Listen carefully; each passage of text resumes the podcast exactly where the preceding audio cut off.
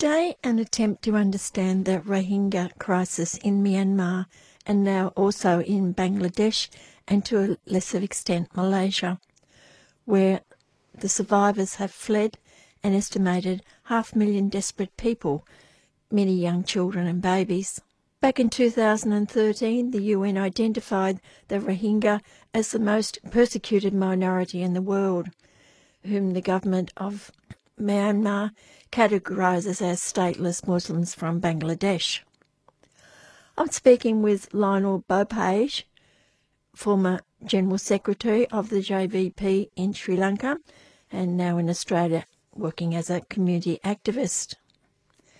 Lionel, you've compared the situation which exists in Myanmar and has existed for many years to the situation of the Tamil people in Sri Lanka since independence from Britain. How significant are the parallels in the two countries, Sri Lanka and Myanmar, in terms of the British rule and its consequences? There are several factors that we need to consider. One aspect is, of course, the uh, British colonialism, you know, what they did in those countries and uh, how the populations in those countries have been affected by their policies. There are a couple of other aspects as well. Probably the second aspect would be, for example, how the local bourgeoisie or the emerging capitalist class in those countries have made use of that situation.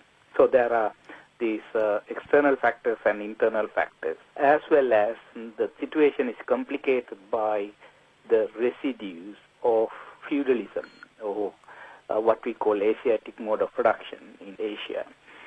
In Sri Lanka, of course, you know, free trade was introduced in 1977, long, long time back. In uh, Myanmar or Burma, still it is being introduced in the sense, say, under U Nu's regime and uh, Ne Win's regime, military government, and then the military dictatorship that followed, they have kept the economy closed. They didn't open up their economy. Now they are opening up their economy. In Sri Lanka, what uh, happened is, with the opening up of the economy in 1977, the neoliberal economy needed foreign investment to come from overseas, but then there were conditions that the local labor had to be subservient or obedient to whatever the conditions. So they couldn't they couldn't oppose any of the conditions imposed by the the uh, neoliberal companies or multinational corporations. In Sri Lanka, when they opened up, or rather when they colonized the country, obviously they needed labor, they needed land, and they needed administrative uh, resources. They acquired labor by importing Indian, uh, what I call Malaya workers, in plantation workers, so Indian Tamil uh, workers from Tamil Nadu and so on.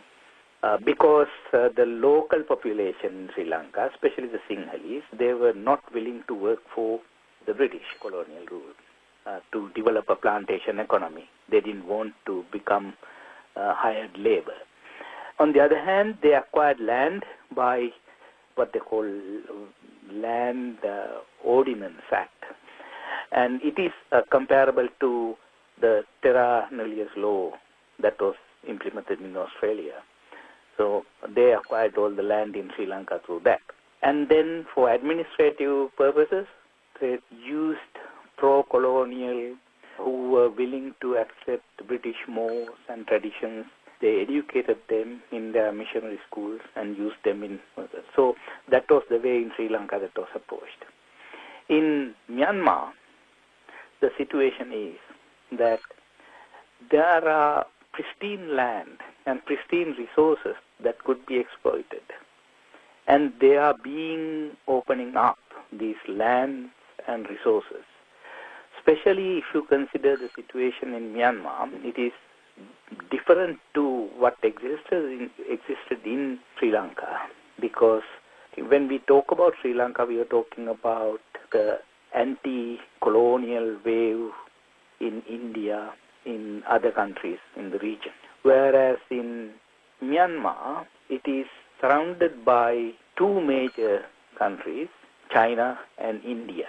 Of course, it is surrounded by other countries, you know, Thailand and so on. They, they, they, they don't have much of an impact on Myanmar, I mean, compared to the economic strength and the military strength of China and India. If we look at what is happening now, this is also, it's a worldwide phenomenon. I mean, I, I, I can't limit it to Sri Lanka and Myanmar. It's a massive worldwide corporate acquisitions program.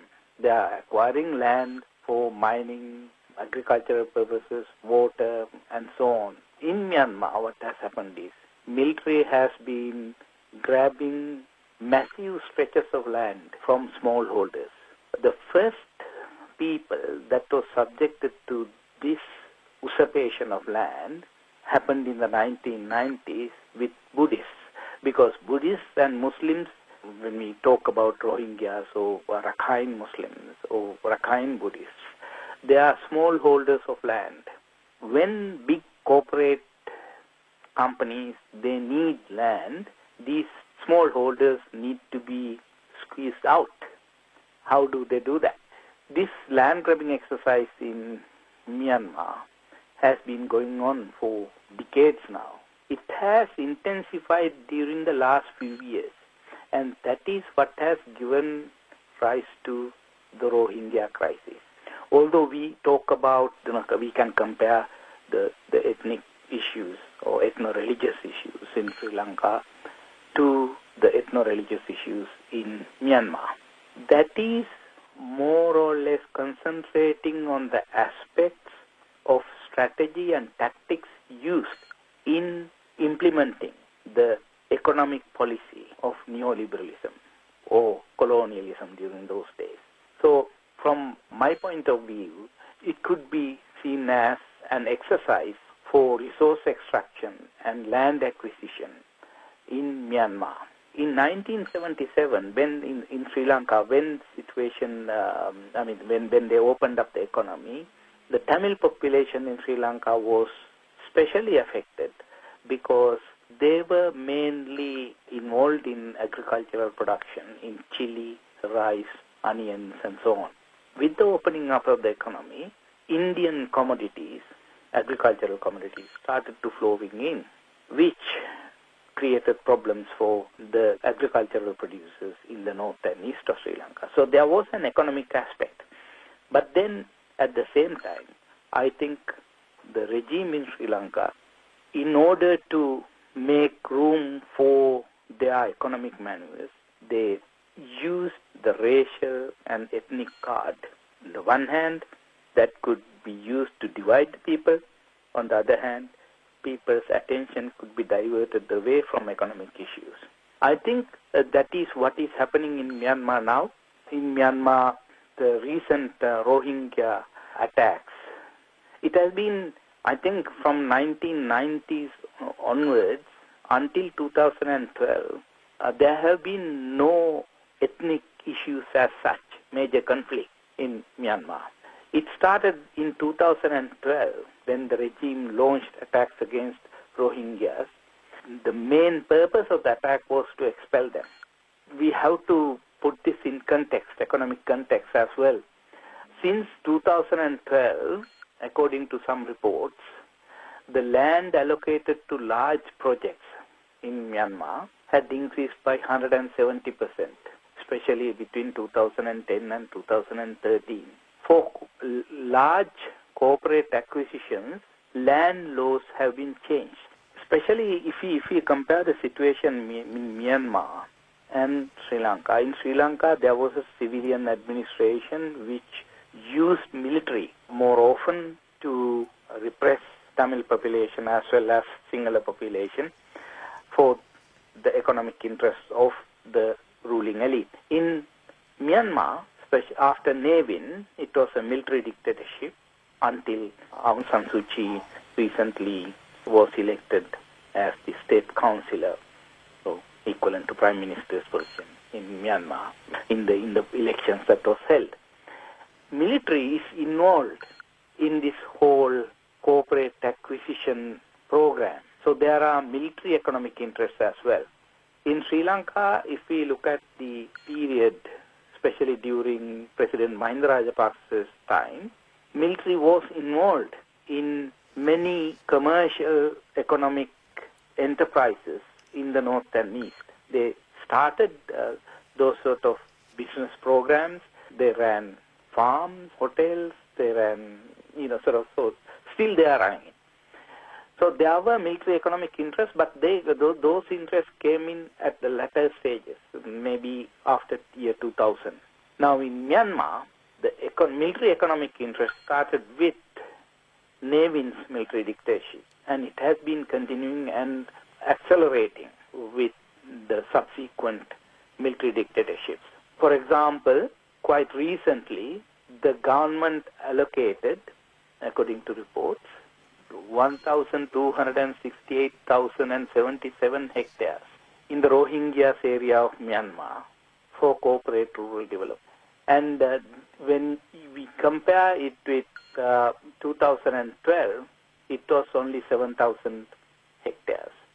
So there has been an acceleration in acquisition of land for corporate grabbing. Now, what has happened is because of the focus, international focus on religio-ethnic aspects of the conflict, most of the people are not aware of what is happening in the economic front. So I think uh, in Sri Lanka and in Myanmar, the situation can be compared. They are different, but in Myanmar, the situation is much more worse than in Sri Lanka. Can I take you back a few decades? We're talking about the Rohingya at the moment. I can remember the Burmese military raiding, killing, raping the ethnic minorities along the border areas with Thailand. There was the Karen, the Karenni, and I can't remember the names of the others. Yes. Where does that fit into the pattern that you're talking about? I think it's the same situation because, uh, say, when Ne Win uh, captured power in uh, Myanmar, before that, actually, there were issues in, I think, uh, Kachin state, and uh, there were Shan militant force. There were other other problems in other areas like Chin state and so on. Among there are more than 130 or so ethnic groups in Sri Lanka, in, in Myanmar. The main interest of the military, couple of factors interconnected. One is the economic interest. You know, they wanted to acquire land. They wanted to get land freed from these people. But at the same time, there were this uh, aspect that was uh, remaining from the colonial days. During colonial days, especially under U Nu, that's uh, immediately after the independence, he made Buddhism the state religion of Myanmar.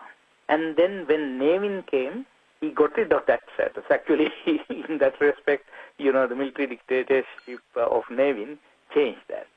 But then, still, the influence of uh, religion was very strong. Actually, Ne Win, although he changed the status of Buddhism as a state in the constitution, but they made use of Theravada Buddhism to divert the attention away from the economic issues. There were, for example, during Ne Win's, Ne Win's regime, there were economic issues. So there was an economic crisis that was, I think, in the 1990s. It was at that time they started repressing some of the ethnic groups in a mass scale. Well, basically, the military was taking over land from Buddhist smallholders and uh, Muslim smallholders, as the uh, Rakhine, and other groups in the 1990s. Now, what the military government did in 2012, they changed the law. In March 2012, they introduced the farmland law and the vacant land law. As a whole, it was tantamount to a new foreign investment law.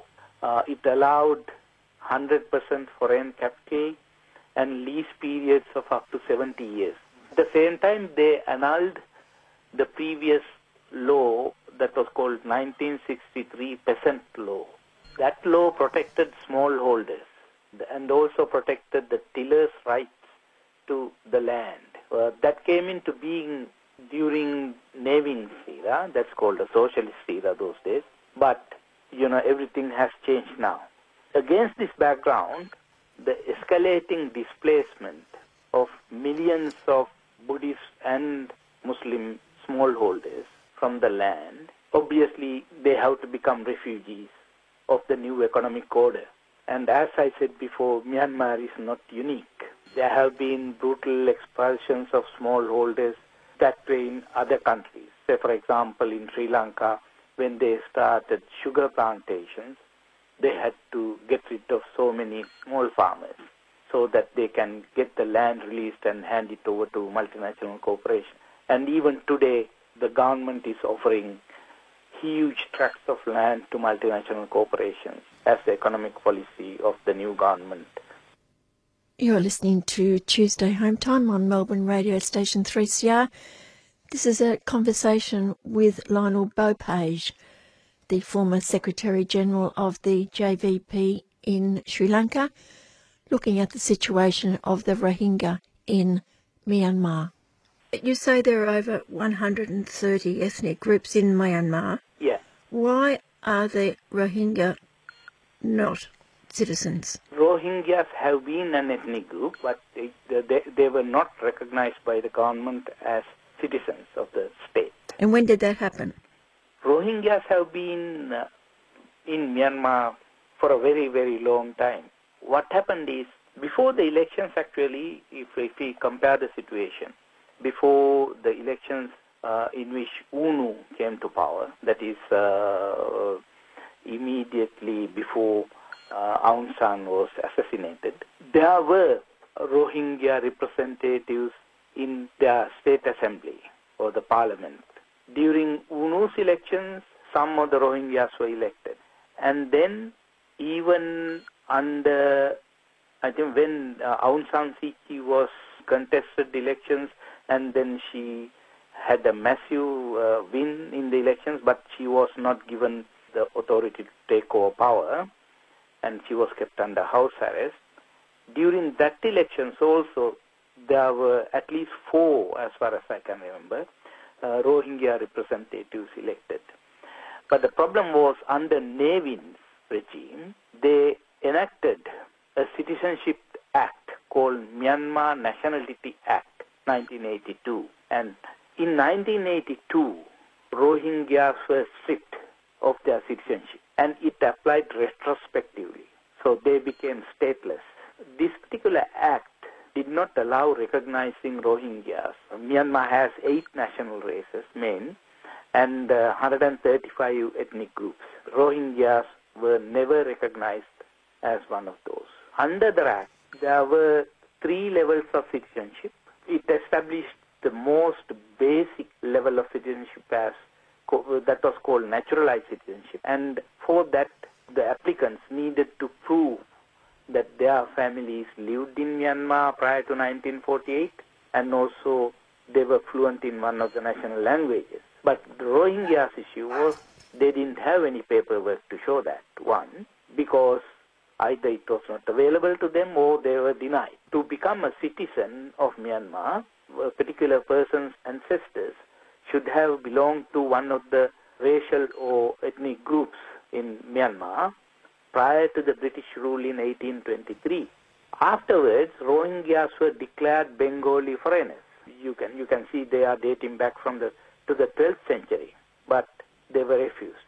And then they had been massively discriminated against in terms of studies, in terms of work, in terms of travel, marriage, practicing religion, access to health care, in those aspects, as well as political representation. They were not allowed to organize politically or to contest elections.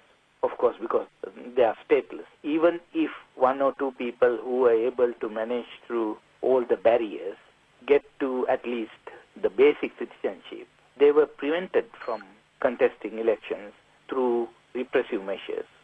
Sometimes uh, they were arrested and kept in custody until elections were over. That was the situation. Other factor is, I think most of the Myanmar population is uh, not sufficiently literate. Uh, the literacy rate of Rohingyas is 20%. How have they survived all those years with such persecution? You know, it is not only Rohingyas. I think uh, most of the people, especially the geographic situation in Myanmar, because it is mostly pristine forests and so on, access to most of those areas are very difficult and most ethnic groups are concentrated in those areas. For example, Karen people, then um, the Mons, uh, you know, sort of, well, some of them must be living in the cities, um, uh, like Rangoon, Yangon, but most of those people are living in extremely rural areas. So I think one of the problems is that people will suffer without getting noticed by the outside world, and I think that is what happened in Myanmar. Because it was a closed society and it was completely isolated, especially after Ne Win's regime. During U Nu's time, during actually even even prior to that, when Aung San established the Communist Party, there were other groups like there was a Socialist Party. Even within the Communist movement, there were factions like Red Flag Communists, White Flag Communists, pro-Chinese, fundamentally sort of Maoists. And so there were all these groups. During that time, there was recognition of Rohingyas and other ethnic groups. I think it was during the independence negotiations of Aung San with the British Prime Minister at the time, Mount Attlee. During that time, there was some sort of discussion, negotiations, where the communist leaders came together with the leaders of many ethnic groups and decided to form the Union of Burma. That Union of Burma was more or less a federal structure. That gave rise to some of the tensions within the military because there were uh, sensitivities as well. So for example, Aung San, when they wanted to fight against the British, initially Aung San was trained by the Japanese in Yunnan. So there were Japanese British issues that are coming into the equation. When the civil leaders, like the Communist Party leaders, and after the independence, still continuing the tradition of the previous groups, they were recognizing Rohingyas and they were more or less trying to build harmony through inclusion of these. But then some of them, the, the military interest didn't like that. So that is where the ethnic and religious aspects come into the equation. The one of the issues that was used to throw U Nu out of power through military dictatorship, it was this devolution of power or federalism that U Nu's government and the previous socialist leaders were accepting and recognizing.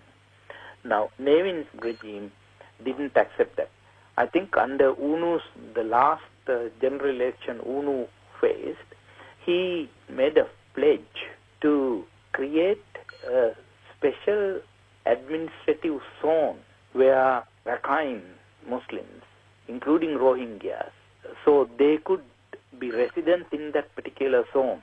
When Ne Win captured power, gradually he abolished that. The, that particular zone was made ineffective economically and legally. Can I take you through to 2017? Yes. We now have Aung San's daughter, Suu Yes, Kyi. Suu Kyi, yes. What responsibility does she have for the situation at the present time? I think there are two aspects. One is the Aung San Suu Kyi is the state councillor, like prime minister. But under the changes to the constitution that was made before Aung San Suu Kyi came to power, military dictatorship changed the constitution. That constitution needs 25% of the military to be represented in the parliament, and one of the vice presidents has to be from the military. And so there are other conditions that were imposed. And Aung San Suu Kyi accepted that situation. She became the state council. So in a way, Aung San Suu Kyi is trapped because she can't go against the military in the open. That is one of the issues. Second thing is she wants to capture power through parliamentary election. Because of the sensitivities of the Rohingya issue and also uh, the issues relating to other ethnic groups, my thinking is that Aung San Suu Kyi is in an opportunistic manner keeping all those issues under the carpet so that the sensitivities of the majority Buddhists will not be affected.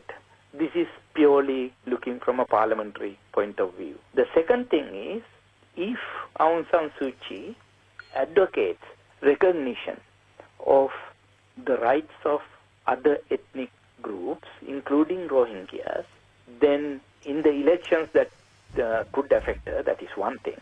But the second thing is, military might go back and enforce dictatorial measures again. It may, it could be done overtly or it could be done covertly. We don't know. But there is that danger as well from the military.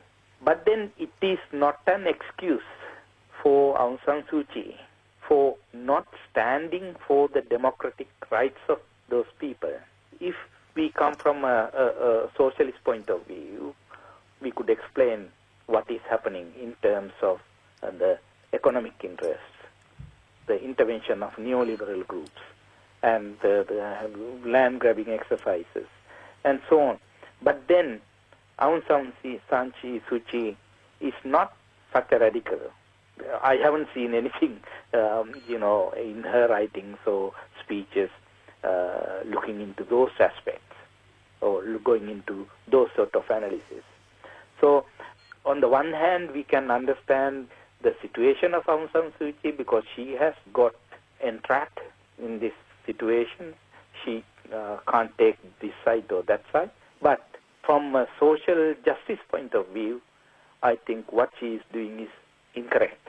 She has to, at least in a diplomatic way, come out and say that Myanmar government needs to recognize the human and democratic rights of all the people in Myanmar.